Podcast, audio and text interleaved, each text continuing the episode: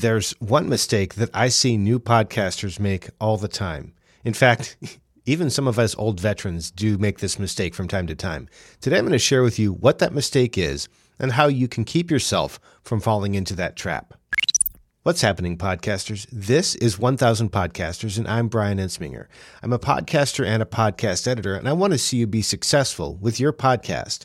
This particular episode is inspired by the 30 day solo podcast challenge at bigpodcast.com, and it's also part of National Podcast Post Month.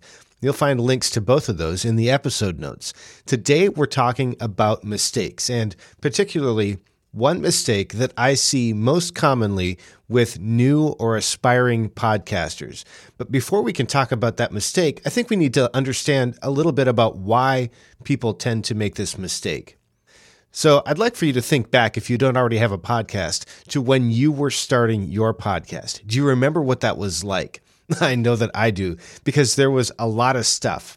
There were a lot of things to figure out, a lot of decisions to be made, a lot of stuff to be done. I had to choose a microphone and an interface, and I had to choose the software that I was going to use to record and to edit.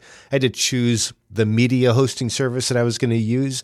I had to create or get graphics made. I had to build up a website. I had to choose sound effects and music. In my case, I decided to have a voiceover person do the announcer thing, so I had to get that done. I had to write the descriptions. I needed to define who my ideal listener was and what they wanted and all of that kind of stuff. And then I also, once I got the show up and running, I had to get it submitted to the podcast directories, starting with the ones that I thought were the most important. And frankly, this kind of thing can be overwhelming. I do remember that time. And I remember that I needed help. I actually took an online course to help me get all this stuff kind of figured out. And that brings me to one of the things that I think is is great. There are a lot of uh, answers that can be found out there. It, yes, it can be overwhelming, but there are a lot of answers to be found. You can sometimes find answers in Facebook groups or you can find website articles or YouTube videos showing you how to do stuff. A lot of great material out there is available for free. Unfortunately, these kinds of things don't always agree. You can find one YouTube video that tells you how to do it this way. You can find another YouTube video that tells you how to do it this way, and another YouTube video that tells you about the thing that both of those particular videos might have forgotten. And a lot of times these great resources are put together by people who are well meaning, might even be well informed, but because they have a different system for how they do things, how they how they do different things, they don't agree.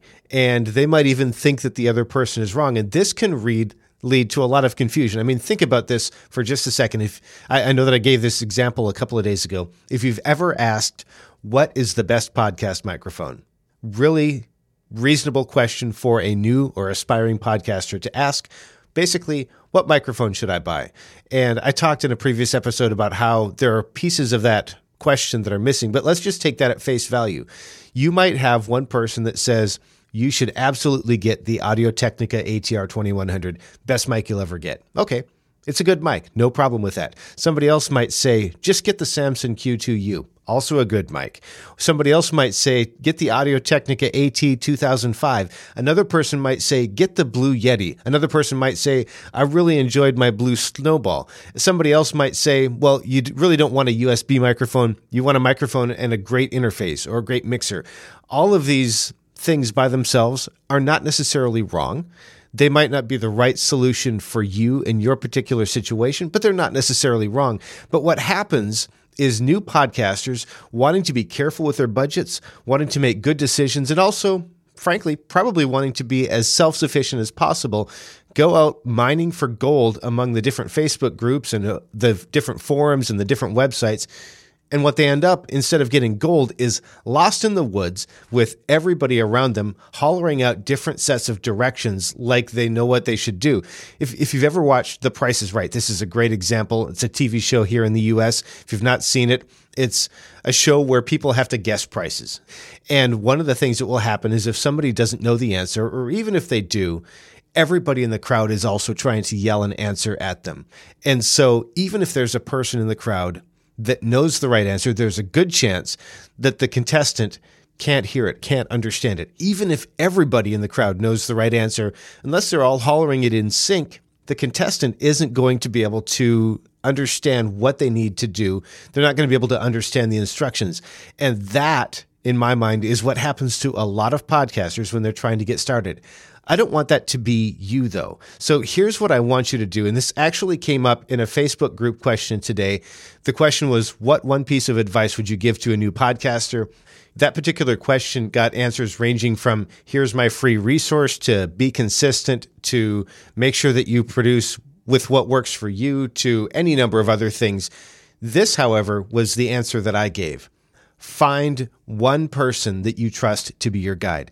It could be a coach, it could be a mentor, it could be a leader, a consultant. I don't care what you call it, but find that one person and follow their advice. It is so tempting to try to listen to everybody and to follow all of the conflicting advice. Don't do that. Find that one person and follow them until you have the experience and the perspective to start answering your own questions and understand why you might want to change things to meet your personal style and your goals and the constraints. On a personal level, I don't really care that much who you pick to be your guide as long as they're reputable. I don't care whether it's paid or free. I do this kind of thing for people, but it doesn't have to me. What I want for you is that you pick one person. Just pick one person and then follow what they say to do until you're at a place where you're comfortable and you can start picking things up for yourself.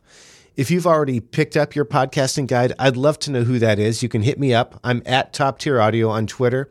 If you'd like to connect with me personally, if you'd like to talk to me about consulting or about editing or about anything related to your podcast, toptieraudio.com is the place for all of that.